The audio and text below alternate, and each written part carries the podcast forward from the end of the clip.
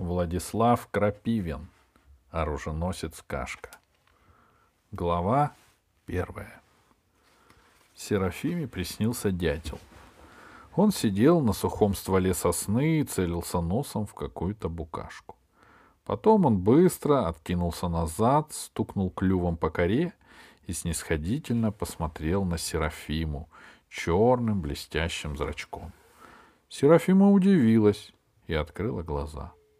Дятла, конечно, не было.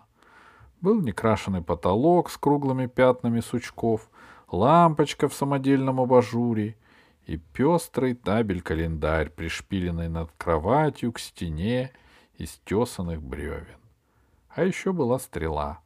Она торчала над календарем, и белое хвостовое перо ее хищно дрожало. «Так», — подумала Серафима, — «кажется, кто-то совершил покушение на мою жизнь. Только этого мне и не хватало». Она с беспокойством взглянула на затянутое марлей окно. В марле ярко голубела круглая дырка. Серафиме захотелось поглубже забраться под одеяло. «Нет, стоп!» — сказала она себе. «Главное — не поддаваться панике». Серафима была рассудительным человеком. Она прогнала страх и стала вспоминать, кому причинила зло и кто мог желать ей такой же ужасной гибели. Никому она не причиняла зла. Честное слово. Правда, вчера во время ужина она прогнала из столовой Мишку Зыкова, но он даже не обиделся. Он понимал, что сам виноват. Ведь никто и не заставлял его опускать в, компот нытику Генки Малаканову живого зеленого лягушонка. Не было покушения, решила Серафима.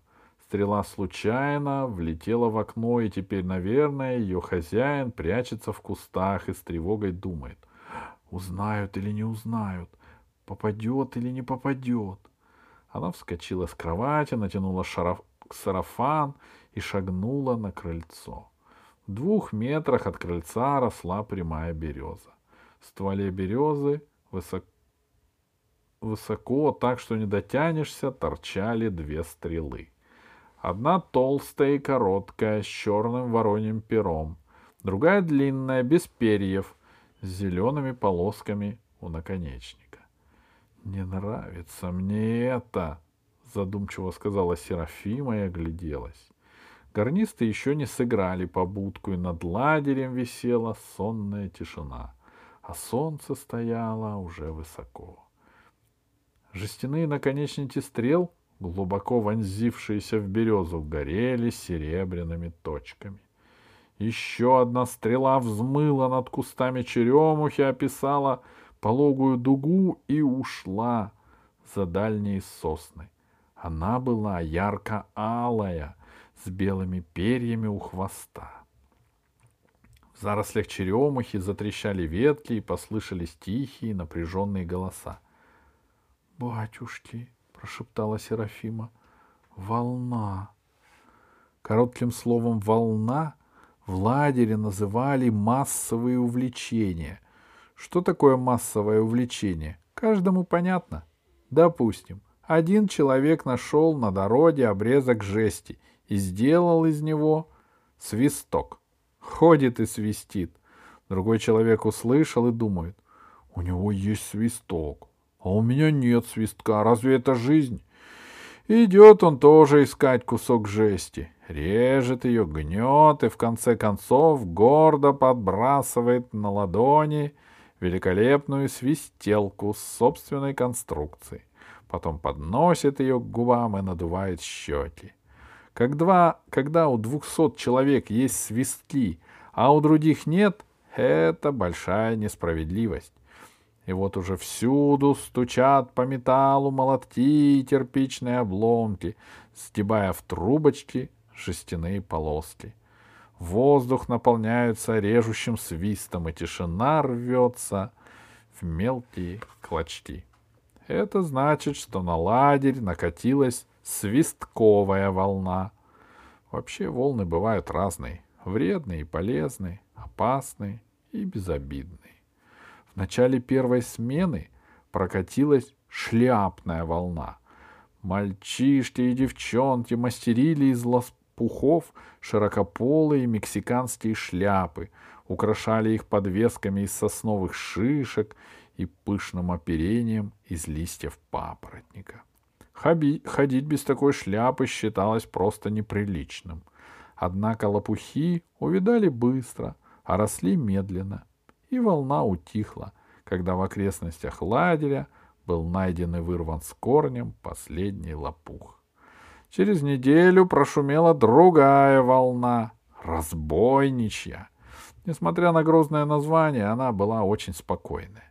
Все мирно сидели под деревьями и мастерили маленьких разбойников. Туловища лепили из глины, головы делали из шишек и репейника, руки и ноги из веток, а усы из сухих сосновых иголок. Потом эти разбойники стояли всюду, на подоконниках, на перилах, на спинках кровати и даже на умывальниках. Наконец, их собрали в пионерскую комнату и устроили выставку. После разбойничей волны прокатилась волна ужасов. Всем захотелось наряжаться привидениями и кого-нибудь пугать. Мальчишки после отбоя малевали на голых животах страшные рожи, приматывали к голове деревянные рога и бесшумными скачками подкрадывались к девчоночьим дачам. Но девчонки не спали. Вымазав мелом лица и завернувшим в простыни, они со зловещим подвыванием бродили вокруг дач. В общем, привидение развелось видимо-невидимо, а пугать было некого. Потом прошумело еще несколько волн, и самая грозная из них называлась ракетная. Ракеты с ядовитым шипением взмывали над полянами и, кувыркаясь, падали в кусты. Иногда они сгорали прямо на стартовой площадке, а ракета с гордым именем «Сириус-5» вышибла кухонное окно и уткнула и утонула в котле с рассольником. Среди вожатых началась паника. Но эта волна угасла сама собой — из-за недостатка реактивного горючего. А вот стрелы... Это, как я понимаю, не ракеты, озабоченно сказала завхоз, озабоченно сказал завхоз Семен Васильевич. Горячего для них не требуется. А материалу сколько хочешь. Рядом с кухней сосновые черти лежат, сухие, будто порох, и прямо слойные, я их для лучины припас, для растопки. Было восемь чурок, а теперь, значит, пять. Куда три пропали? Вон они, в воздухе летают с перьями на хвостах. Вот как. Все дружно вздохнули и повернулись к окну. За окном была усыпанная песком площадка, а на площадке столб с репродуктором. В столбе, не очень высоко от земли, торчала стрела с огненным петушиным пером. Появился лохматый, сцарапанный мальчишка в зеленых трусиках. Подошел к столбу, поправил на плече маленький, сильно изогнутый лук, поднял голову, подумал и лениво подпрыгнул, чтобы достать стрелу. Не достал. Почесало плечо подбородок, снова поправил свой лук и неторопливо удалился. «Вот-вот», — мрачно произнес Семен Васильевич, — «про это я и говорю. Видали? Ему, тунеядцу несчастному, даже прыгнуть лень как следует, потому что стрел у него и без этой хватает. Три сосновые чурки на стрелы пустили. Изверди! Три черти, три черти, три черти!» Басовито пропел вожатый первого отряда Сергей Привалов. Нет ничего смешного, Сергей Петрович, строго и обиженно сказала старшая вожатая Светлана. Здесь не опера, а педагогический совет лагеря. Дети могут получить увечья и травмы. Виноват, Светлана Николаевна, откликнулся из угла Сергей Петрович. Больше не буду, хотя должен заметить, что увечья и травмы — это одно и то же. Товарищи, укоризненно сказала директор лагеря Ольга Ивановна. Света, Сережа, не надо, вопрос-то серьезный. Продолжайте, Семен Васильевич. А что продолжать? Кончать надо.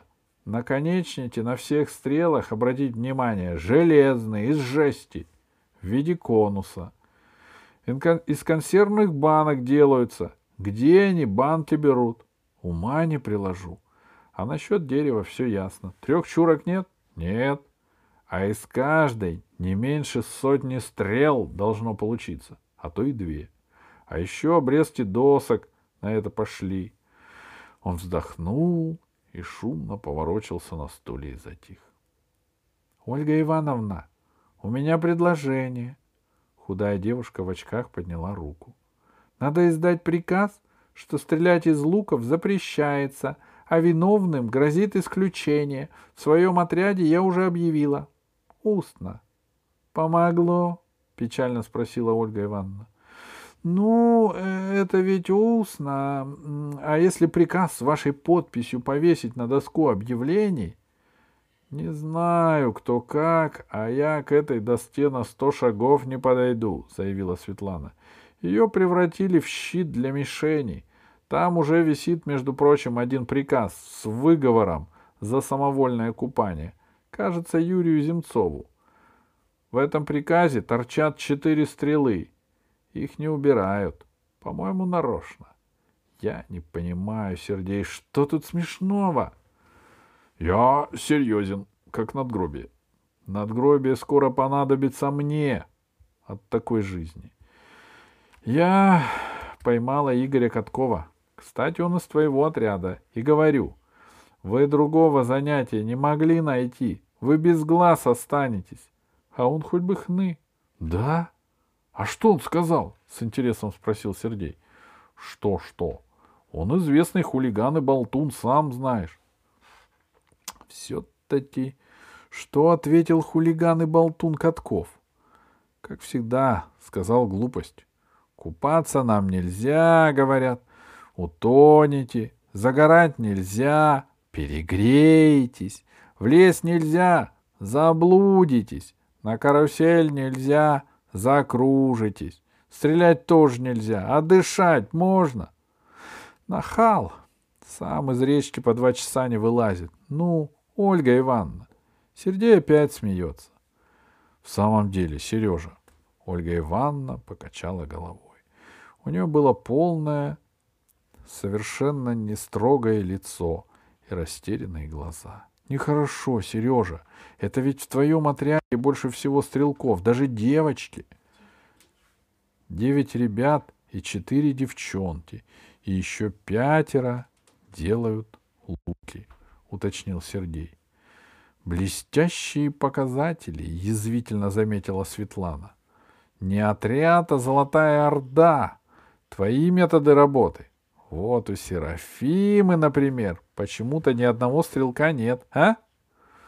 Ну, они еще мальки, ласково сказала Серафима. Еще не научились, а учатся. Ты всегда заступаешься за Привалова. Сергей встал. Дело ясное, сказал он. Волна есть волна, стихия. Отбирать лути бесполезно, сжигать стрелы тоже. Стихию не остановить. Выход один. Направить ее в безопасное русло. Сереженька, родной, направь! С надеждой воскликнула Ольга Ивановна. Я тебе потом за это два дня э, в город отпущу. Нужно двадцать палаток, сказал Сергей. Будут палатки, одиннадцать есть, остальные в веселых искорках попросим. А еще что нужно? Лист в ватманской бумаге. И все? И еще всю полноту власти. В семь часов вечера на двери столовой появился лист с большими красными буквами. Великий и непобедимый, рыцарский орден стрелков из лука объявляет для безопасности населения все стрелковые тренировки переносятся в большой овраг. Назначается всеобщее стрелковое соревнование. Победители будут участвовать в грандиозном рыцарском турнире. Всякий, кто осмелится выпустить стрелу на территории лагеря, будет объявлен вне закона, лишен оружия, немедленно изгнан из славных рядов ордена. Запись в великий и непобедимый рыцарский орден производится в пионерской комнате. Примечание. Турнир будет через два дня. Лист был пригвожден к двери черной тяжелой стрелой.